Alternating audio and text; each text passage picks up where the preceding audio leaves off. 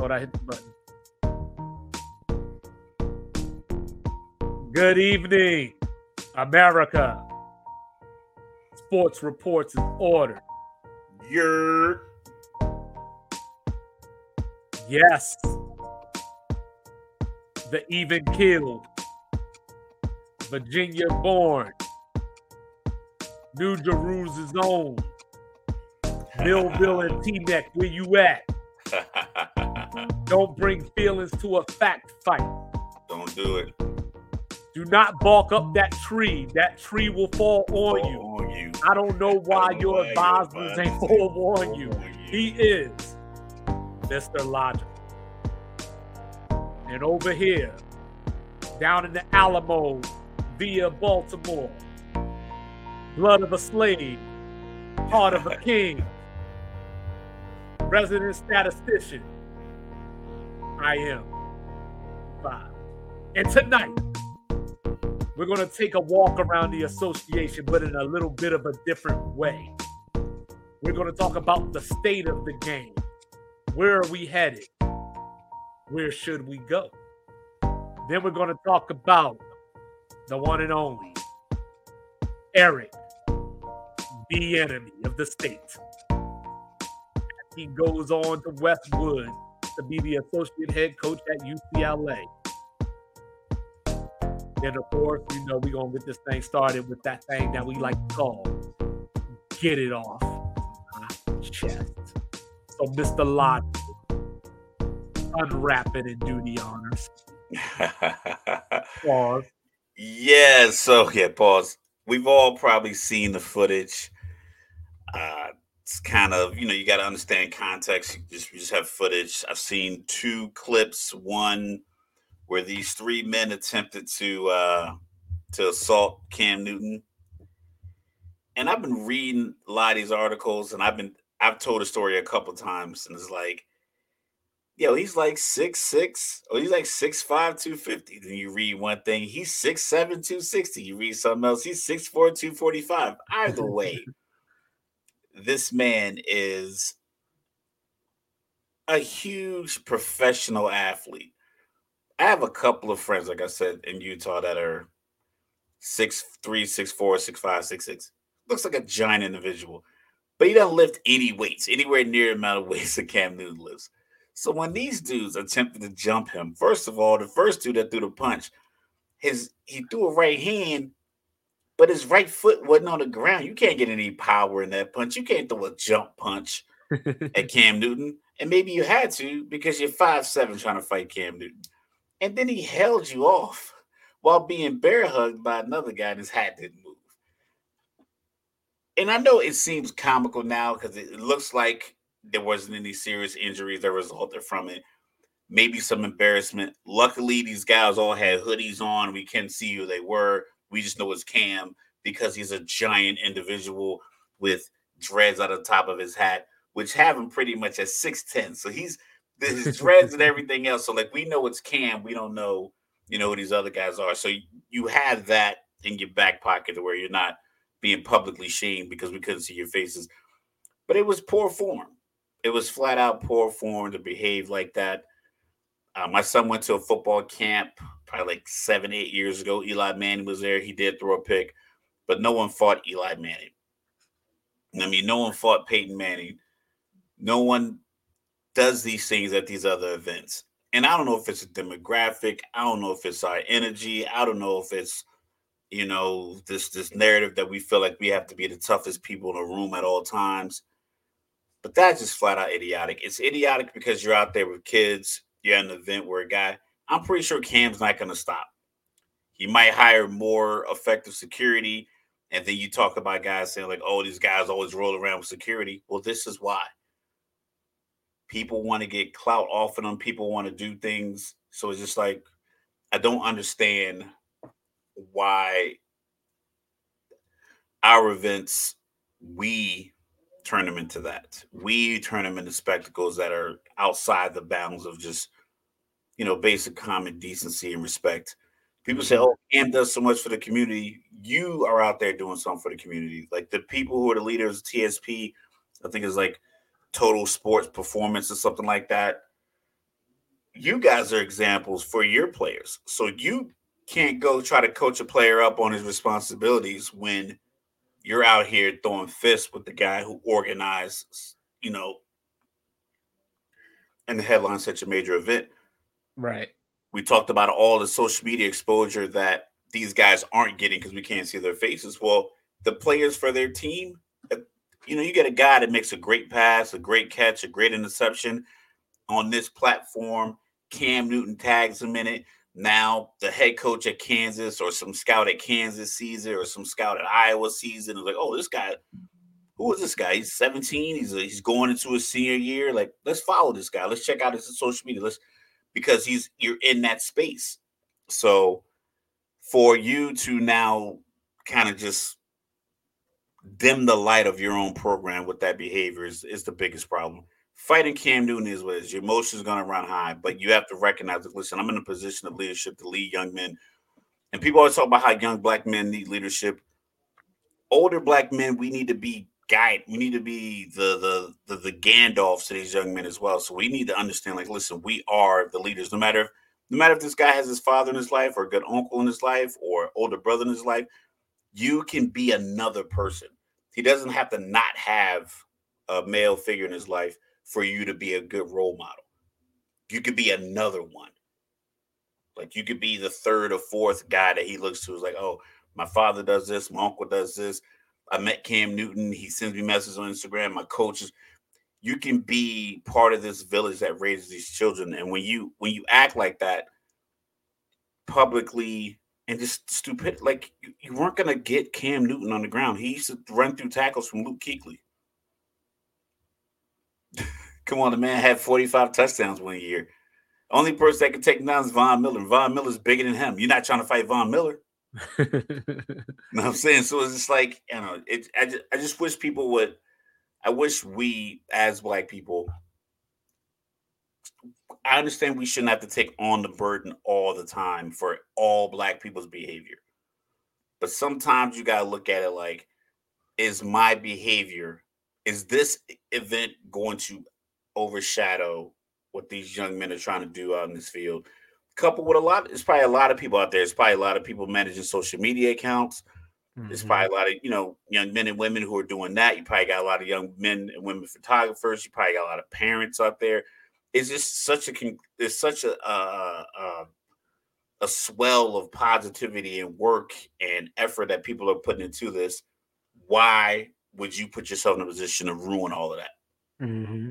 So that that's my get off my chest. Like, listen, I understand like emotions run high, but you have to think big picture. Right. So you know, I I, I don't know, man. You said it all, but it's it's just wild to think about. You know, um, so get it off my chest. As a parent, part of your job is to anticipate the future. You know that your kid is going to touch the stove. You know that your kid to get a little too close to the electrical outlets. I was having a conversation, you know, with my wife one time uh, when my son was four. My youngest son, he's eight now. She told me, you know, why are you talking to him like that? He's only five years old. And I said, because I'm talking to nine year old him. You know what I'm saying? Because I'm trying to say something now that will prevent something that might happen later. So I was thinking about this this weekend as I had memories of LeGarrette Blunt, you know, popping the Boise State guy. You know, I had the memory a few months ago of Caitlin Clark, you know, when she flopped, when, you know, the fans were rushing to court yeah. You know, and uh, but the other day, unfortunately, Kyle Filipowski from Duke was not able to shake the fans. You know, Wake Forest coming downhill, somebody clipped him in the knee. So I say that to say, I don't have a problem with court storming or field storming, but there has to be more nuance to it as far as let's get the other team off the field or let's get both teams off the field. And now y'all have fun. Go throw the goalpost in the river like Tennessee did if you want. Actually showed up on Google Maps too. You know, but anyway, you know, um, he got injured. So we saw LeGarrette Blunt punching people. We saw a Nebraska player last year I believe, got hit by a fan this past season, football player. So, what has to happen for court storming to be viewed in a serious way as a danger? Hopefully, this isn't it because I don't know the extent of his injury. I just know it was his knee. So sometimes the threat is not here right now, but it's imminent. That's legit. He stuck his leg out, by the way. And Caitlin Clark ran into that girl. Yeah. Yeah. Sometimes it's a matter of self it's the self-preservation and self-awareness. I saw, I believe it was like a big high school game. Maybe it was a college. And they saw the fans were going to storm the court. And the players on the losing team just he just took off running. I remember watching right. him run away from the wave of people and he kept his head up and he just ran off the court. You you know what's coming. Uh, I remember the Duke Clemson game last year, the football game. They had fans already out of the stands with a few minutes left in the game. Just right. I'm like, in what stadium are they like there was fans on the sideline of Duke with the football. They, they were they were in the uh, what is it? They were on deck like they were playing baseball.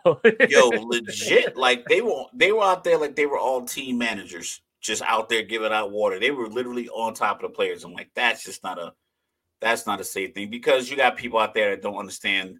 You got to pay attention. A football's coming, a play's coming your way. They don't know how quickly the, the running back running out of bounds how quickly he can get from the hash mark to the bench after he's right. pushed and you know to get out of the way. We've seen coaches get injured that way. Uh, we saw the coach that got knocked over. Was it the Philly coach that stood up? He had the thong on. Uh, he got knocked so. over. I think so. so it's like and I know Kamara took out one of the uh, workers this year. Yeah, somebody like uh, one of the uh, like a photographer or some or a sound yeah, guy got like his that, leg yeah. got his leg complete. You know, got his leg torn up. Dennis Rodman so, yeah. kicking people and yo, he kicked over in the nuts. LeBron yeah. got his head hit. Remember that? With the camera, little, yeah, yeah, a little blood. You know, so so yeah, uh, but we wanted to get started with the state of the association. Um, you know, even though ratings are up from last season, you know, um, when I was looking at it earlier, I believe the number was here. It is right here. Uh, it's up sixteen percent from last year. But the NBA doesn't seem to have the buzz that it used to have, even though the ratings are good, even though the game is growing globally. You know, so wanted to have this conversation. We talked about it a little bit last night on Cups in the Gang. You know, shout out to the crew. You know, and I wanted to get Mr. Logical's thoughts on this.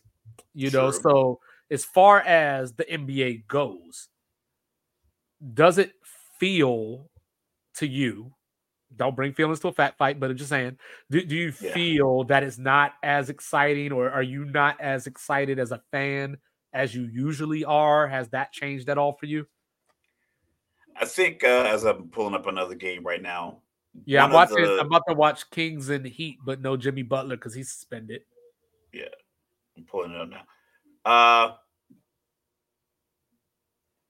like I said to you, we are having a conversation in the pre-meeting. I think the current state of the NBA, and if we're comparing it to, because the NBA players, they don't wear helmets, they don't wear masks, they don't wear any kind of thing that obstructs their face. So it makes them easy to market. Right. And I think we can go back to Barcelona Olympics. It's, you know, if you watch any documentary, it's one of those things that said that was like the benchmark where, you know, basketball expanded. It's very similar to when the Beatles played Ed Sullivan back in the 60s. It was like a lot of historians, musical historians point to that moment as like that's one of the biggest impacts in music because when people saw the Beatles, a lot of bands kind of modeled themselves after that. And it was like, wow, mm-hmm. these guys can go global, so can I. So with the 92 Dream Team going over there, Jordan was an icon. I think he was already, I think he had just won championship number two Sounds about right. Because they won the first one in 91. Yeah. But he was already on shoe number seven. So, like, the shoe was already global. They were already iconic shoes. And that was like just one through seven. And the NBA started kind of marketing their players a lot more. Recent players I think just don't have that same marketability. And then one of your points, I don't want to steal it, but I'll, I'll bring it up and let you expound on it. The rivalry kind of dissipated during this, the marketing of the player. Mm-hmm. So we'll use example like Ray Allen when he got traded. Ray Allen KG got traded to Boston. They had like a personal beef, essentially between those three and LeBron. It wasn't Boston, Cleveland, and it wasn't Boston, Miami. It was those three guys, LeBron. We're better than him. You mix in Rondo in there. But then Ray Allen goes down to Miami. He creates a beef between KG and Paul Pierce. And then when LeBron goes to LA, Rondo plays in LA and they, you know, they win a championship belt. So each one of these guys who supposedly had a beef with him when he was a member of the Cavaliers and the Heat, both won championships with him outside of Boston. Mm-hmm. So the marketing of the player kind of squashed the team rivalry piece.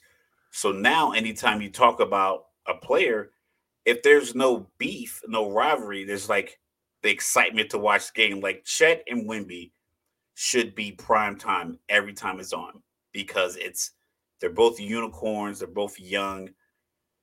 You have Chet, who's American player. I know it's a knock on like American players, especially American like skilled big men. And Wemby is French guy, number one overall pick. Right. but I'm not sure if they make that a marquee. Like that should be deliberately a marquee matchup. But the NBA just doesn't they don't have those same conversations. They they highlight so many of their legends that the current player can't can't outshine the legend. And that's and I think that's the problem. Yeah, so I was looking at it. Um, the NBA obviously started its popularity off the back of Magic Johnson versus Larry Bird. Yeah. Now, obviously, this was a thing because they had just played in the college basketball national title game against each other.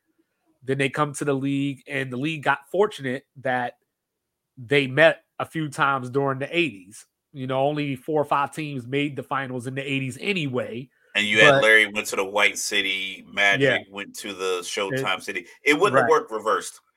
Right. And like I and like I said last night, you know, this was the first East Coast West Coast war. This predated Tupac and Biggie.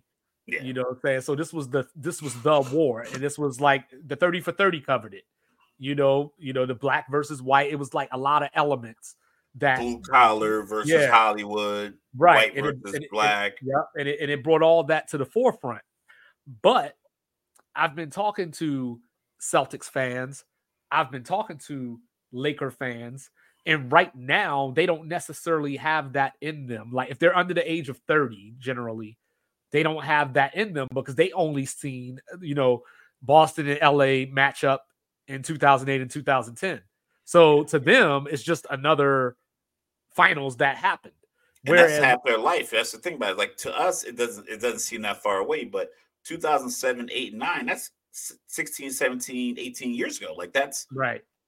If they're 30 from the time they were 12, all they knew was these individual beefs. Like right. post like 2011 was 13 years ago. So if you're 26 to 27, you know LeBron for the decision, but that's but that's that's why you don't like him as an individual. You don't like him because you know it has nothing to do with him being a. Anything basketball related or like yeah, yeah. it's just and that conversation. So so to whereas contrast that with the NFL, you know, as a commander or commodore or commando, whatever you want to call us, the you know, generals, whatever they're going to be yeah, next year. Yeah, whatever you want to call us. Um, we want the Cowboys to lose every game. You know, we want the Eagles to lose every game. We want the Giants to lose every game because there's an NFC East division. You know, Mr. Logical wants to see the Saints lose every week. You I like I mean? Derek Carr, but if he went 0 17, wouldn't bother me at all. Wouldn't hurt your feelings. Yeah. So so as so as we look at it in the NBA, divisions don't mean anything. Like I was listening to a podcast earlier and it's like, who's going to win the Northwest Division? Minnesota, Denver, or OKC? And I was just like, yo, you're the only person that is thinking about this in that yeah. way. Like you know, I you know, and, and I'm sure we could tell you who won divisions years ago and everything like that, but it was just because this was the one seed or this was the two seed or so on and so forth. So also, you know, now the NBA is talking about expanding. You know, Las Vegas and Seattle. Shout out to the hat. Seems like they're in the chamber right now. You know, but outside of money, which is obviously it's a business. Yes. Is there a need to expand? Like, is there a, like as a fan, is there enough talent to go around to bring into expansion teams? The this I think this is what which what we have as far as like talent and expanding. I, I say this all the time when I'm at work when people are trying to make these decisions. I'm like, listen, you guys are trying to fix the roof when the foundation has problems. We get these young basketball players and they have great buzz through overtime elite, the internet, their high school teams, they're playing everywhere. They get great buzz. And college football, that works because most of these top players go to top schools and they compete at the top level. Trevor Lawrence, Sean Watson, Tua, Jalen Hurts, a lot of these top quarterbacks, they go to the big school. You get those matchups at some point. Justin Fields going to Georgia, transferring Ohio State. You you get you get to see this high school kid that you saw on a Netflix documentary. Now he goes to college. Um, Sam Hartman was on a Netflix documentary. Spencer Rattler. We still follow him if an NBA a kid that wants to go to the NBA, he can't come straight out of high school. So he goes either overseas, G League, or OTE. Well, I don't know what their TV deals look like.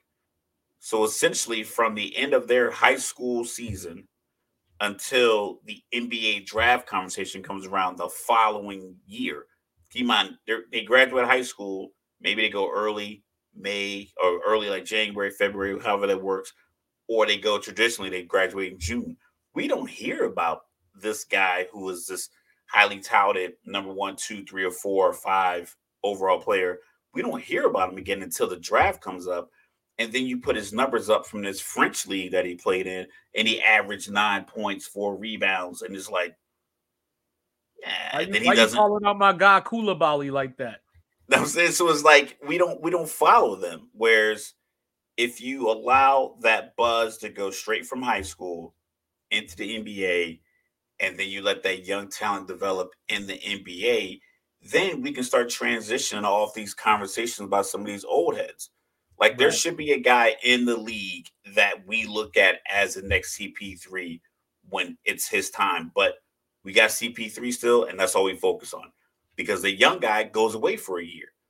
We don't see him. We don't see or hear from him until the draft analysis starts coming up. And then it's like, well, we see him in the, you look, like I said, you get their stats from the pro league and it, and it doesn't translate. So then you just, you go right back to just watching Steph. You go right back to watching Kawhi. You go right back to watching Paul George. You go right back to seeing where James Harden is going. Who's going to trade for Trae Young?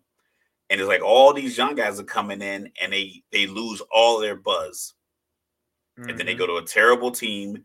People don't watch that team. They don't market that team because there's no other star in that team. Hence why these young guys go to these terrible teams, and it just they just kind of just get lost in the sauce. Right. That's the NBA's fault. The NBA so, should be trying to find ways to highlight every team. Like if you if you get in the top ten, the NBA should be trying to put you on TV more than the Lakers. Well, see, you know, like when the in season tournament came up, the NBA's worst nightmare happened. The Indiana Pacers made it to the championship, even though they were playing against the Lakers. You know, it was the Indiana Pacers, and a lot of people got introduced to Tyrese Halliburton. You know, who I've been talking about for at least two years. But when he but, when he got traded from Sacramento, like a lot of the pundits were like, "This doesn't make any sense." Like, yeah, I don't know why Sacramento. Trade? If I was Sacramento, I would have kept him and let Fox go. But you know. Uh, but as we but as we were looking at it though, Indiana they were beating Boston in the in season tournament. They beat Milwaukee a few times, you know, and people still were like, "Who's this Halliburton guy?"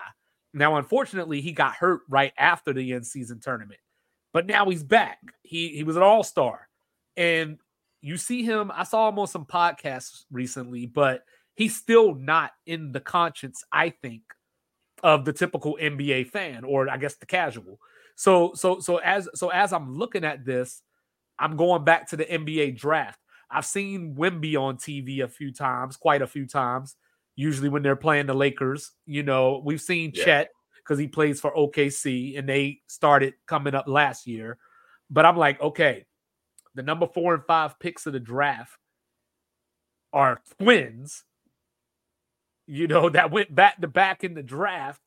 And I want to know how many games of Ausar and Amen Thompson the actual the fan of the NBA has watched or seen or heard about them. Now, Ausar, you might not hear about him as much because Detroit is the worst team in the league, you know, but Amen is on the Rockets that went out and paid the money for Fred VanVleet, paid the money for Dillon Brooks, has Ime Udoka as your head yeah. coach. So from a business standpoint, why why wouldn't you put them on TV just because uh Ime is so polarizing? You know, so so and that's the thing is that growing up now as a Wizards fan, you know, we're in the Southeast Division with Orlando, Charlotte, you know, Atlanta, you know, in Miami, but who do Wizard fans hate? Nobody, right? Nobody. You know, I mean, you might hate them all because we losing to them all. But you yeah. know I mean? But who do you hate? I like, think right now they hate the contract that uh old boy signed. Oh yeah, that too. Yeah, he yeah, he got demoted. But but but you know, like so so when I'm 80 years old with no teeth in my mouth, I'ma still be screaming. I'm still gonna be screaming, fuck the Gators. You know saying? Still got that email address, by the way. I hate the Gators at yahoo.com. You know, um, we still I made it when I was 16, but you know, I'm still gonna be hating on the Cowboys, you know, that Prescott's grandson or something. You know what I mean? Like this is how it works. But in the NBA, I can't even count on Lakers and Celtic fans to still hate each other. So, like, long term, you know, David Stern marketed the players. Is that going to be a problem long term down the road? Or do you think that the TV deals are so great that it won't have an effect? I think once I'm, I'm trying to I'm trying to figure out how I can phrase this. Because if you think about uh the Warriors a few weeks ago were interested in trading for LeBron. Right. The guy that essentially ruined their quote unquote perfect season. Right. Granted, his it was a team game. And then you played him back to back. He dropped 50 points on you one of your NBA finals games. It's like, why are you trying to trade for LeBron? They should be rivals. They should be you could be amicable, you could be friendly, you could be business associates, but as far as like playing on the floor, teams shouldn't be looking to build with their rivals. But that's what it is with these because everyone's chasing a chip. Because if you could talk about, remember when Houston won like 20 something games in a row? Yeah, Tracy McGrady. Uh huh. I don't recall six or seven TV shows the following morning after they won 17 in a row or 18 in a row, saying something like, Well, if they don't win the championship, all of that was for nothing. You make a move now in the NBA where you trade for a guy, and it's like, Well, if you don't win the championship, now you made this trade, it was a waste of trade. So right. I think this using the the highest grading standard available for a league is like you all have to win championship for this move to make sense Right. That is, I think that's going to, hopefully that slows down because they're, they're always talking about so many guys' legacies. So once these guys like KD, Harden, Russ, once these guys are out of the league or they're out of that realm where the expectation is for them to win championships, then they're going to have to market some other players. Because I don't think any young players have won championships in recent years. If we if we kind of go back, like any young led teams, like OKC, like none of those young guys. Sacramento, that's a young team. Atlanta's a young team. I mean, the last few champions were, you know, last few, you know, Lakers, Warriors, Laker, Warriors, Milwaukee know, with an older Giannis. Uh, Boston was in the NBA Finals. Who won it last year? I'm drawing a blank. The Nuggets. The Nuggets. So like but their star player doesn't care about legacy, so you can't even really have like you, if you ask Jokic about his legacy, you wouldn't even really have an answer. So right. I think that's gonna fade. So once the legacy championships being the ultimate benchmark, once that fades, then they're gonna have to put the Thompson twins on. They're gonna have to put Chet versus Wemby on the marquee. They're gonna have to figure out how to get Ja Morant and Zion Williamson to be the faces of the league. Well, I'm Anthony sure Edwards, they would like. Uh, yeah, I was going to say I'm sure they would like Anthony Edwards, but problem number one is he plays in Minnesota. You know, I don't think is, so. I think you you you you you realign the conferences. You move him to the East, and mm-hmm. then you mm-hmm. get him more games in New York. You get him more games in Philly, because if you look at, but it map, doesn't matter. But it doesn't matter if if like if they don't win a championship or something. It doesn't matter if first take undisputed they're the gonna have to talk about him. They're gonna have to. They're gonna have to. They're gonna have to because LeBron has this next April. That's um, April, June playoffs, whatever player. I can't see him playing at 41 or even wanting to play at 41. His son should maybe potentially gets an opportunity to league starting this summer with the draft or free agency. Mock, he's off the mock boards right now. Yeah, but somebody will sign him as a free agent. Some somebody, yeah. So he'll get an op like potentially like somebody gets an opportunity. Scottie Pippen's son for some reason. The Lakers did. I'm saying so he'll get an opportunity. So CP3, how many years he has left? Well, he comes back tomorrow, and of course, you know, against my Wizards. You know, okay. uh, you got a guy like Kyle, Kyle Lowry. People don't know Kyle Lowry and like LeBron, CP3. They're all like the same age.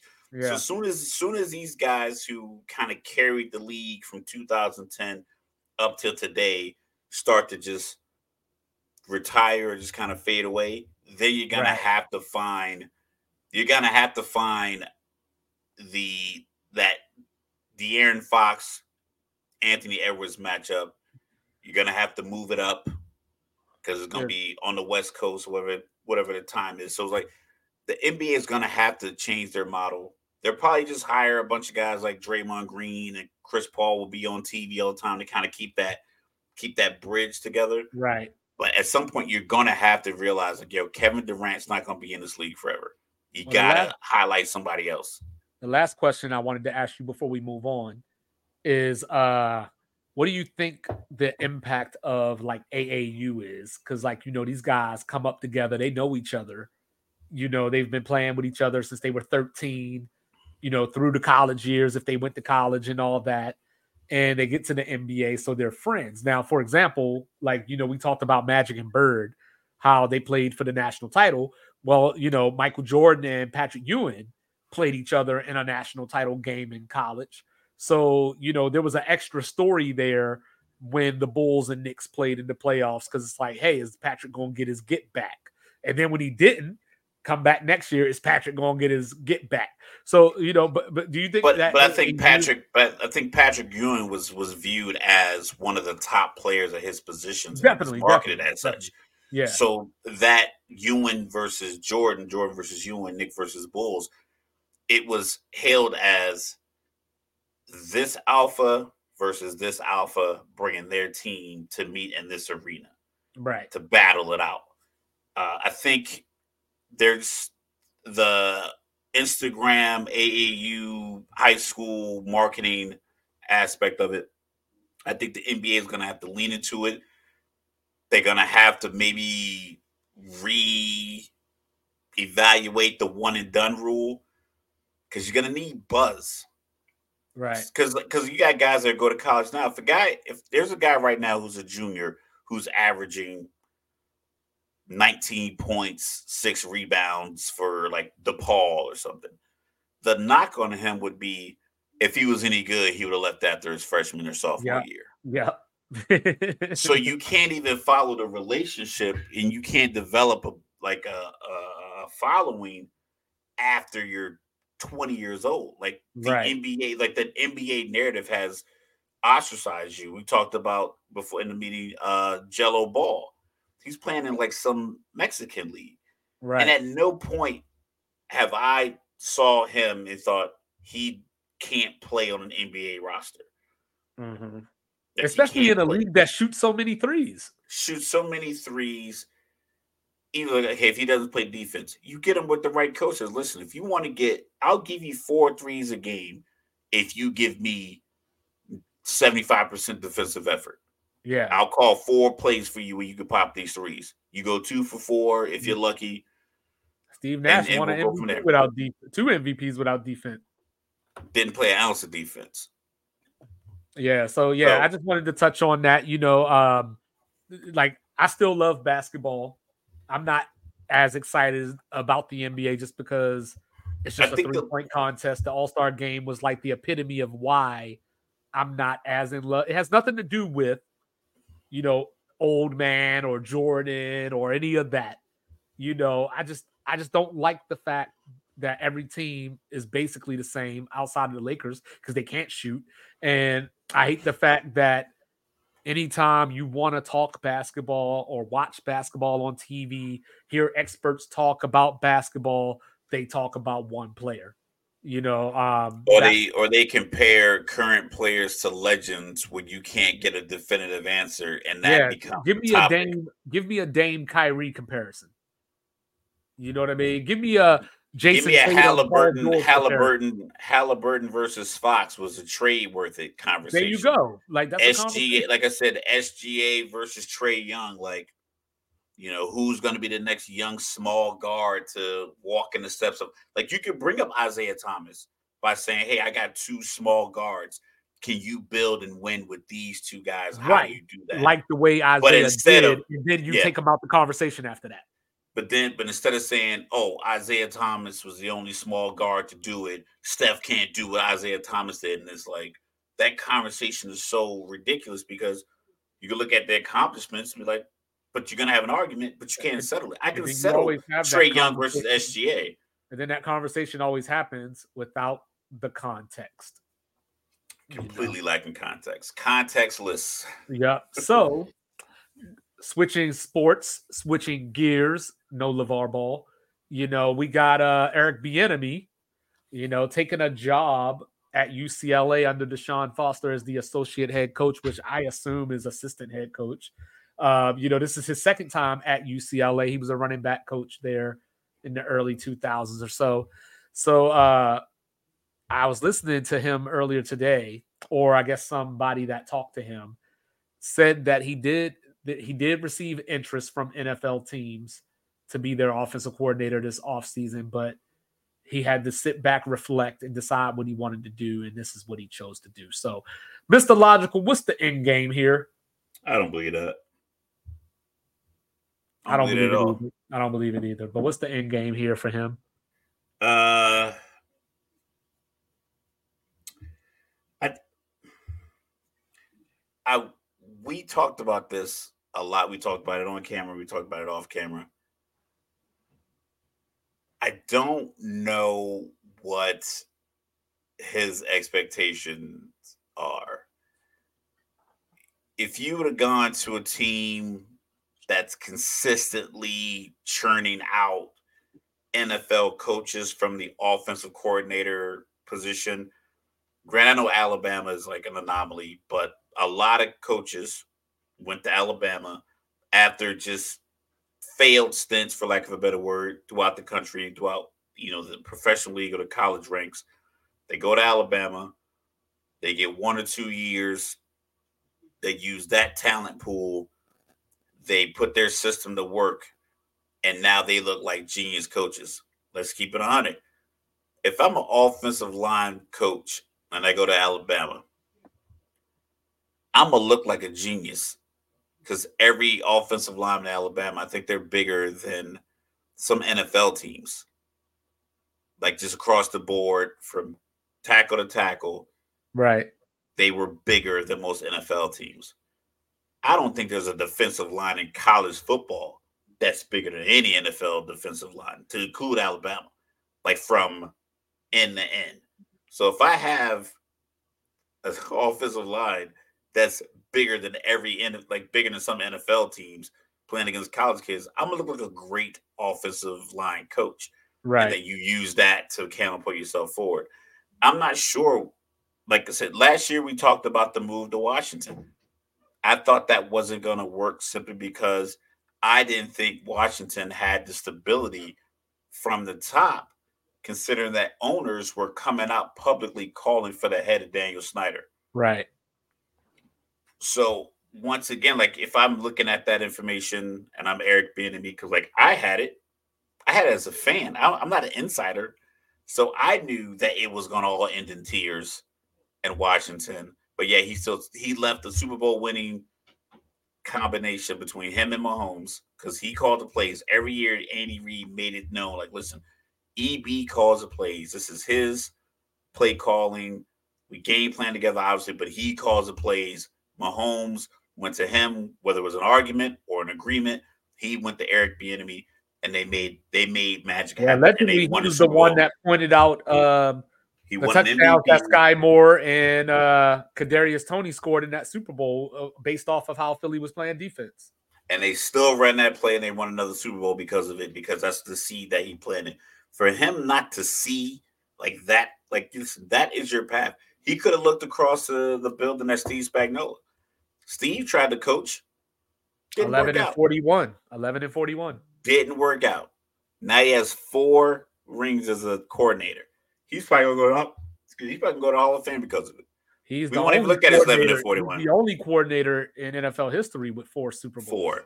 Bill Belichick has two. I think Nagy has two at this point now. So I don't know. I just you you t- you use the phrase betting on yourself. I, I just wish that it was a little bit more of a logical decision. Like if you would have Yeah. called, like if you would have called me, I would have told him like, "Yo, don't leave Kansas City. Yeah. Go, Don't leave- negotiate don't pay Kansas raise." City.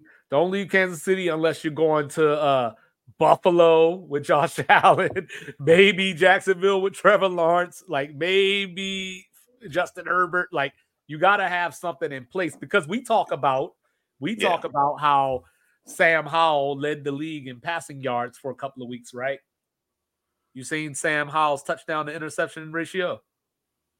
Is it one to one or one point five to one, or something like that? 21 touchdowns, 21 interceptions. You know what I mean? So run the damn ball, first of all.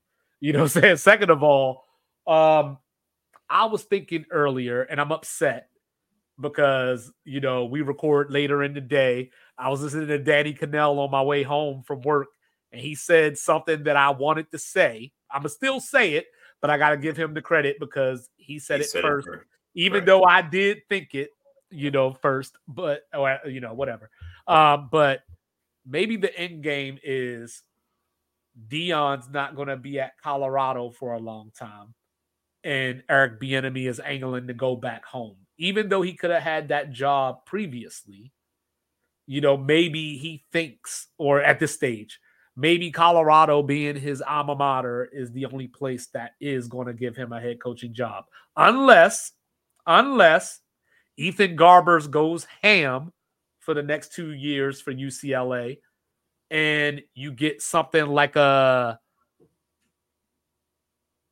AAC job, you know, a UTSA when their coach leaves. He's something like that. But he- we talked about this the other day. He's currently 54. Right, he's 54 years old, and that's why the NFL thing wasn't going to work because outside of Dan Quinn, you know, all these coaches that got hired this cycle, just about beside him and Harbaugh, you know, the rest of these coaches are 38, they're 40. But that's but that's been the case for the last few years. I think he was already behind the the age power curve because I think Vrabel got hired a few years ago at Tennessee. I think he's just he's 48. Uh who uh all the McVay, Shanahan, that whole tree of play coaches, they were Uh-huh. all they in their 30s, like the floors and all these other guys. McDaniels. McDaniels, all these guys were in their 30s, and it was all working. So you mix that with, like I said, like we talked about this literally a year ago. Maybe he just doesn't interview well. Mm-hmm. You had, like I said, don't look the don't look a gift horse in the mouth. You had just you had everything you needed with Patrick Mahomes because he was getting all the credit every single time he wasn't getting hired as a head coach. Every the pundits that were on TV to include and then you can add Andy Reid saying like Eric Bieniemy calls the plays. They had gone to back to back to back to back to back AFC championship games. Obviously, they went again this year without him. But right. I, I imagine that he if he was there, maybe he would have noticed that Kadarius Toney was not gonna be in his in his head and ready early on because they said he was tough on players. And maybe they get to that those drag routes that they started throwing later in the season earlier because he is like this is his system. Right, right, so, right, right. I hope it works out for him and UCLA. I just don't know like how how much longer are you gonna do this? And you, you factor in all this NIL stuff that's going on with right different judges. You got federal judges that can that can say one thing if they decide to factor in it. State judges say one thing. This lawyer argues another thing. Like, do you want to go from the NFL where you you pretty much was sitting what just uh, quote Skip Bayless the catbird seat? Mm-hmm. Do you want to go on the road recruiting? Do you want to go sit in living rooms all over America trying to get these players to come to school? it just seems like you, you like he's hustling well, if backwards. Nothing else, if nothing else, you just said it. He's got the ultimate recruiting card, right? I coached Patrick Mahomes. Yeah, but I'm trying to get a check though. This could be you, but but you know, um, I think that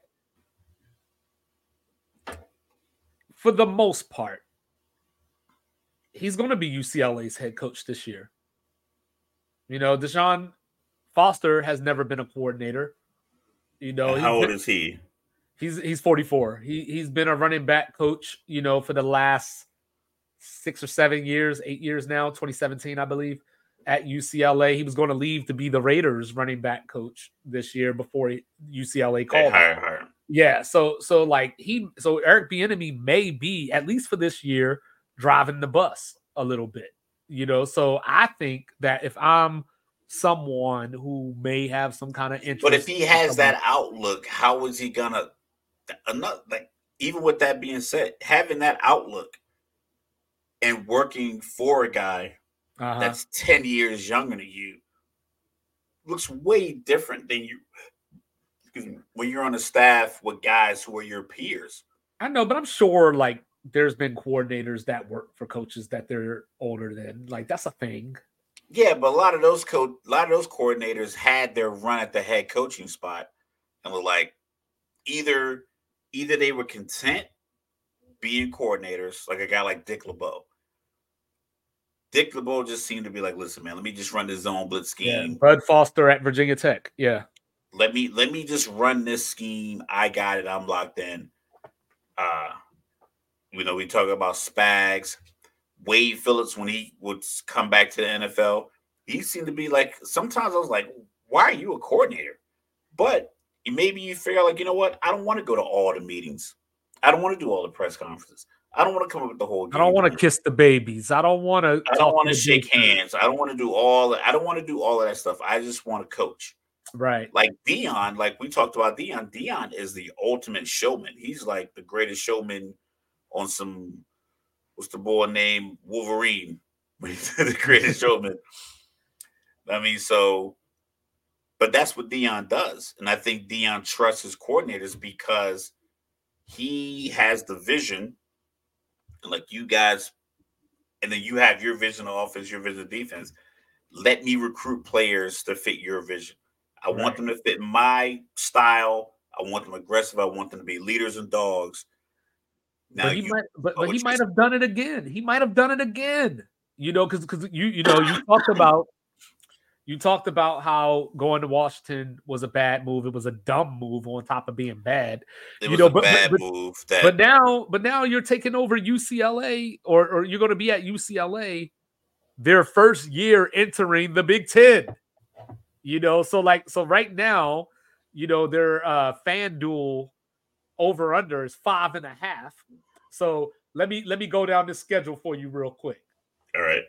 You know what I'm saying? Let me go down this schedule for you real quick. So UCLA 2024 regular season schedule. Starting out at Hawaii. That should be a win. Versus Indiana. Toss should up. be a win. Should be a win. Should be. They they did hire uh James James Madison's head coach though, so Curt Cignetti. So you, You, know, never know. He might he might bring that that Are winning are you culture. ready? You ready for this three game stretch Oh God. Let's hear At- it. at LSU? Loss. Home versus Oregon Loss. at Happy Valley. Loss. All right, back So home. two and three. Back home for Minnesota. After a three game losing streak, you never know. That might be They might that might be a they, yeah, it might be like, yo, we're not winning. You know, after Minnesota, they're coming to a stadium near you. Playing Rutgers, Yeah. that's a loss. All right, you Shout ready? Scarlet Knights. You ready? Yep. At Nebraska, Loss. home versus Iowa. Loss. At Washington, Loss. Home versus USC. Loss. And then they close with Fresno State at home. So three where they play 12 games. Yep. So three and nine. I got I got them like five and seven, but you know, but yeah, like I don't think they're going bowling unless they get the exception because there's not enough bowl eligible teams. And so so that's why I said like this is another thing because like a lot of people once people have a narrative about you, it's very hard to change it. So if your narrative is I don't want to hire this dude, I don't think he's any good, he doesn't have a vision, I don't know how good he is. He goes 5 and 7, there's no context. There's no He went to watch. He already did this. He already made Right. the bad decision to go to. So, a so, so bad you know what? team. So you know what? He should have just the really negotiated to go back to Kansas City. What can I do to come back here? I, I think we just answered the question of why he's not a head coach in the NFL because he makes like bad it's- It decisions. seems like his decision making either he doesn't have the right board of directors that really give him guidance, or he doesn't listen. Because, like I said, he I am not an insider. I am not an insider, and I clearly stated everything that was going to go wrong in Washington a year ago. And I'm not even a fan of the team. You are. I'm like, this is what's going to happen. The owner, people want him gone. All these harassment cases. He and he's going to go Coach to from be coach is going to be gone. We knew coach- that. Ron Rivera. We had Ron Rivera out in 2022. You and I in conversation. We had him on a hot seat entering that season. right. let alone making it through through So 2023 now, so season. now you decide to go work for a first time head coach. You know, granted, it's at his alma mater and it's somewhere that you've worked before, but you're going where to they go have an allegiance to him and not you. and and we're talking about UCLA. The last time I checked, Westwood was about basketball. They don't have the football commitment. That's why a part of the reason why they are not the Trojans. And they are in California, the third best state as far as high school prospects. It goes Florida, Texas, California. I think they they alternate, but those are the top three states. So you have the most one of the most popular cities in the world. Your university is there, and the third best state for high school player production, and you have been mediocre Yep. Yep. for well over a decade. Yep. I don't think they sniffed 10 wins.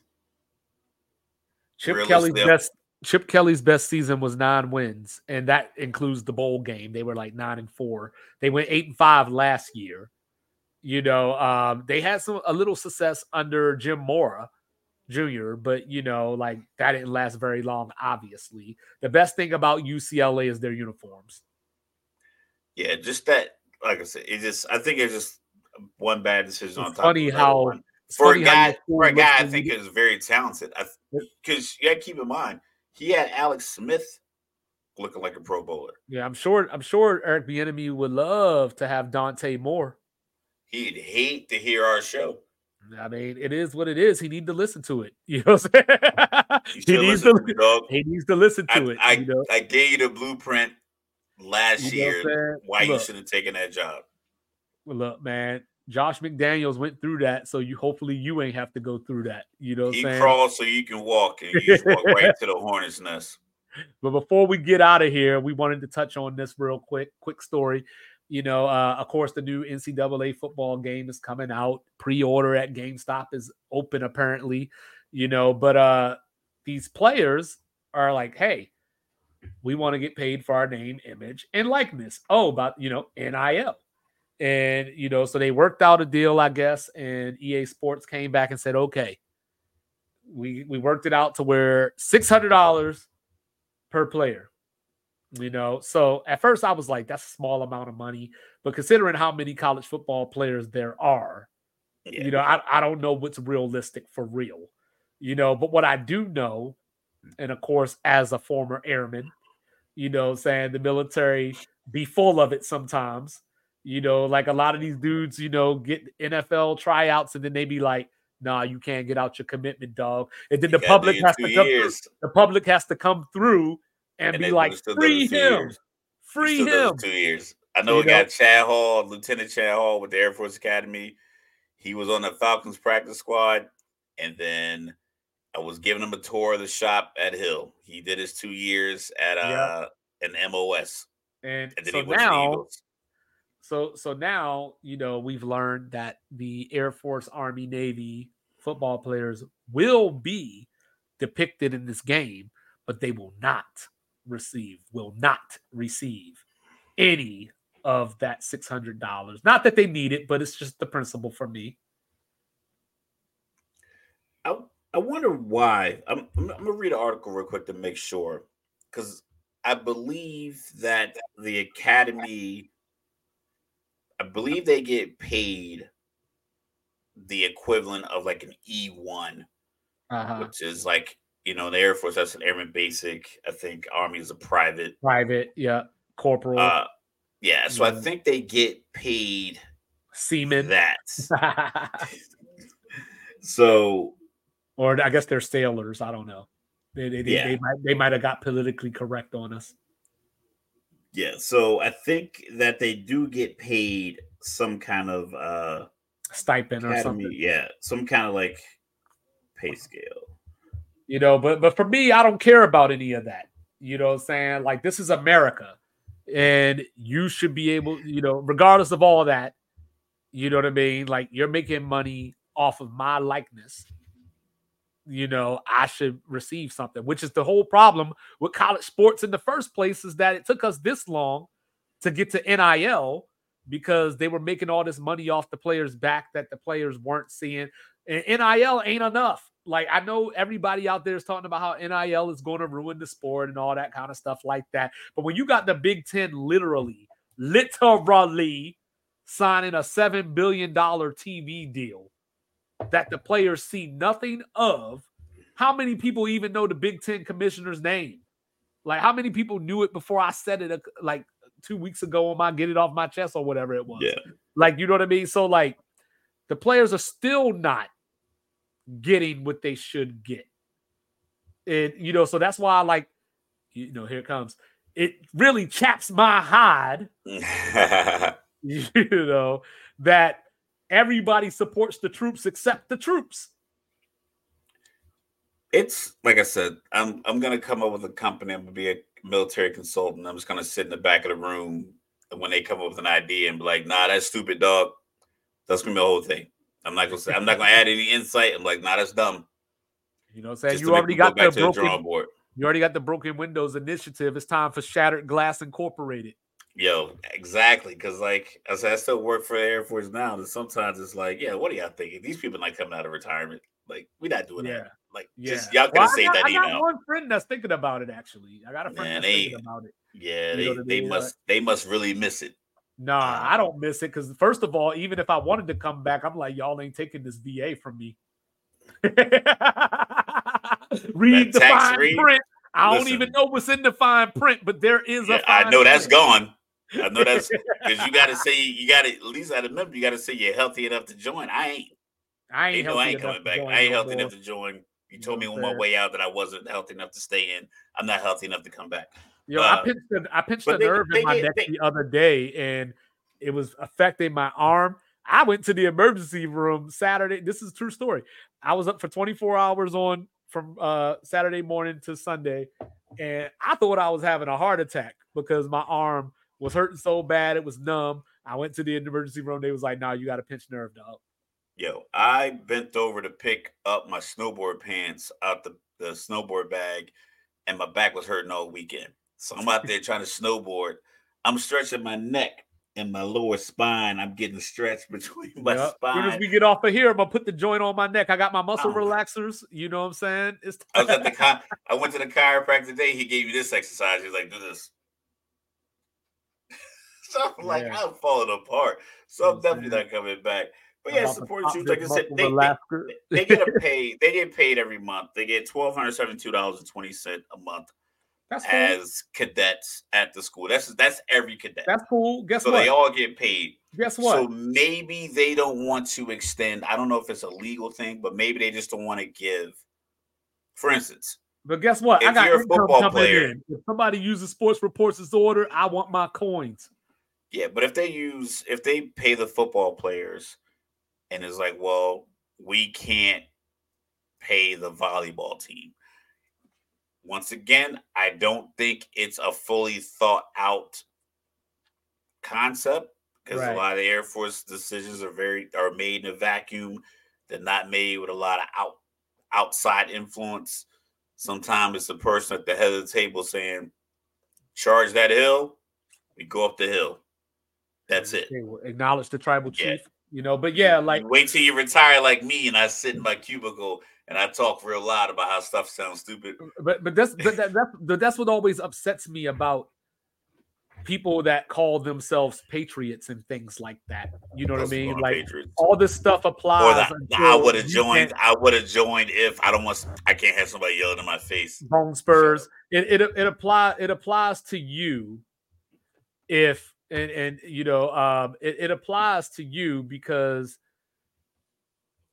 I want my coins. Like anything that you do in America that somebody else is benefiting from, you want your coins. And I agree, Residente.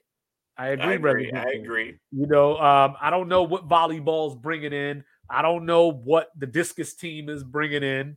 But if you bring nothing, you receive nothing. So I'm 100% on board with that. But you know, but obviously these players are bringing in something. They're going to be in. Yeah, but the thing, video but, game. but that's the difference. The thing with with military academies and, just military formats in general is that there is a standard, and sticking as close as you can to that standard will prevent, you know, people from not understanding going forward. Right. Right. It's right. not always the greatest answer. And sometimes you have to make decisions for the masses that maybe someone within that confine could benefit from it. But if everybody can't benefit from it, if I just make, if I just draw this line in the sand saying, hey, everybody over six foot five can't be a fighter pilot. If that's the number, then that's the number. That way, you know, going into pilot training, like, hey, if you're this tall, you can't fit in the cockpit of an F-16. You can fit here. You can't, you know. So it's like sometimes you gotta we gotta kind of have these standards. And if the standard is, listen, we'll give you your stipend as a cadet. You get to play here. You get because you get exceptions for PT because right. a lot of offensive linemen have to be bigger than the waist and other other things like that. So you're already getting they do get some exceptions, but we're gonna draw the line at listen, our athletes aren't going to get extra money, then mm-hmm. that's the line. We could dislike the line, but as long as it's clear, as long as it's clear, no, like said, no athlete's going to get extra money. But, but nobody, but that, but but nothing ever changes. I mean, not that it will change, but nothing ever changes if we remain quiet about it. You know what I'm saying? It doesn't so, matter if it changes. So, so you, I'm you here. You voice your opinion, but well, you know what, Mr. Logical. Like, this is the line. You know what, you Mr. Know Logical. I was, I was, you I was, told the company line people, yeah, I was, I was, listen, I argue and everything else, but in the same sense, when it came down to it, I was like, listen, in order for us to get this whole thing accomplished, your personal feelings, I don't need. The fact of the matter is, we at work, it's midnight, we launching 10 jets between now and 7 a.m. That's so all it you is. Gotta, right you gotta do this work until we get to 7 a.m. At 701, we could have a conversation about the workload from midnight to 7 a.m. I'm not gonna have that conversation at three. Well, five you know what? to get You- these jets in there. We can have that conversation after the fact. So you can have the conversation later after you sign a new contract or the school year's over. But they've already made a decision that hey, you're not gonna get paid. We don't have time to discuss it right now. We get some more data. You can bring it back to the table. We can go from there. But like I said, I Oh, argue you the you go them. ahead and toe the line. I will lead the charge towing it. for I'm these telling players you, I'm to here. get their six hundred dollars that they've earned by being depicted in a Yeah. video game. They'll already be to be exploited. when They're they already going to be graduate exploited. They're already they going to be to taken go to the advantage of. I just want them to have their six hundred dollars. They'll be all right when they That's get to I'm come to the base and They talk already can't get NIL. like. They already can't get NIL. Like, just give them. Give Yeah, them but you yo, once again, you get to serve your country. That is a thing that you sign up for. That is the benefit to your existence. Oh, Hey, you did it. well, You if coulda that- not realistic- nothing else on sports reports is ordered. Listen, We boycott Peacock, and we want the troops to get their six hundred dollars. listen. We not doing none of that. We Okay, I understand will what we do it. signed up You for. You can do it. down, cadets. You got it. This guy, I'm pointing, I'm pointing the right direction. That guy has, I'm telling you, don't come to me after you already signed up for something that that you know will have a very uh You didn't know there was A no bit of a EA hole. Sports. There was No, no, it was- Sports when they joined. they're no, they're gonna make decisions in your existence that you may not like. There was no video game when they joined. I'm not They talking about the six hundred dollars was on the table. I'm not talking about the money. I'm talking about listen, they're gonna tell you how to cut your hair, they're gonna tell I bet you you to that wake up. colonel is taking money under the table to represent somebody's campaign when Nah, he in he- uniform. Nah, he's good. They just gonna hire him later. He'll be like the director of some major Uh-huh. corporation. Uh huh. He's shake he's shaking the hands and kissing the babes. I'm getting it. Listen, I'm not advocating for that. All I'm saying is this: when you sign up for something and you know these people are gonna have a bit of an autonomy of your existence. I know it can get frustrating. I did it. I did 22 years, and I did, I did. Uh, I'm, I'm still, I'm still working there now. So when they change the schedule from nine to three to eight So to basically, four, so basically, you going to join like- me when you get a new job. That's what's go- that's what's going on here. listen, I'm not worried about what they hear. They can hear this. I play it at work. I play it at work on a 65 inch TVs that we spend all this money on and cover the wall. Well, they're actually on the floor now. We got to get them mounted to the wall. I play, I play this show at work. All, right, All I'm man. saying is this: you know, like you know what's coming. You may not like it, but you know there's going to be a certain level of control that this organization, being the Department of Defense, is going to have over your life. There's going to be perks. You can't get all of them. They're going to take a few of them away. Because I used to work nine to three. Everyone was like, "Oh my god, working eight to four. I'm like, listen, man, I used to work twelve hour shifts on the flight line, which basically were thirteen hour shifts from the factory and getting tools, getting my truck and everything else. So like you give me the six trying to be the hours to eight hours, I'm good to go. I knew I know it can get worse. You know what I'm but- After we get over this hill, we can evaluate how we had to charge it. But until then, we charging this hill and we'll figure out everything else afterwards. For sure. But on that note, y'all, thanks for joining us. Thanks for the support. Like, review, subscribe. I am Off we two five. go into the wild blue yonder. Yeah, all of that. I am I two love five. He is Mr. Company. I mean, Mr. Logical. He is Absolutely. Mr. Logical. You know what I'm saying? Thanks for joining us. We'll see you on Thursday. U.S. Air Force retired. I put it all in my emails. You know, no, the Air Force lost me when they got rid of, um, you know, Adam, Adam Boy, give him the gun. They lost me with that. You know what I'm Oh, saying? They I heard that. It hurt my soul. I'm not gonna change. You know what I'm saying? I learned one song. Yes. But we love you, America. We'll see you in a few days. I gotta go call grandma real quick. You know what I'm saying? See if she needs some more Epsom salt. Y'all have a good night. God bless. Peace. Peace.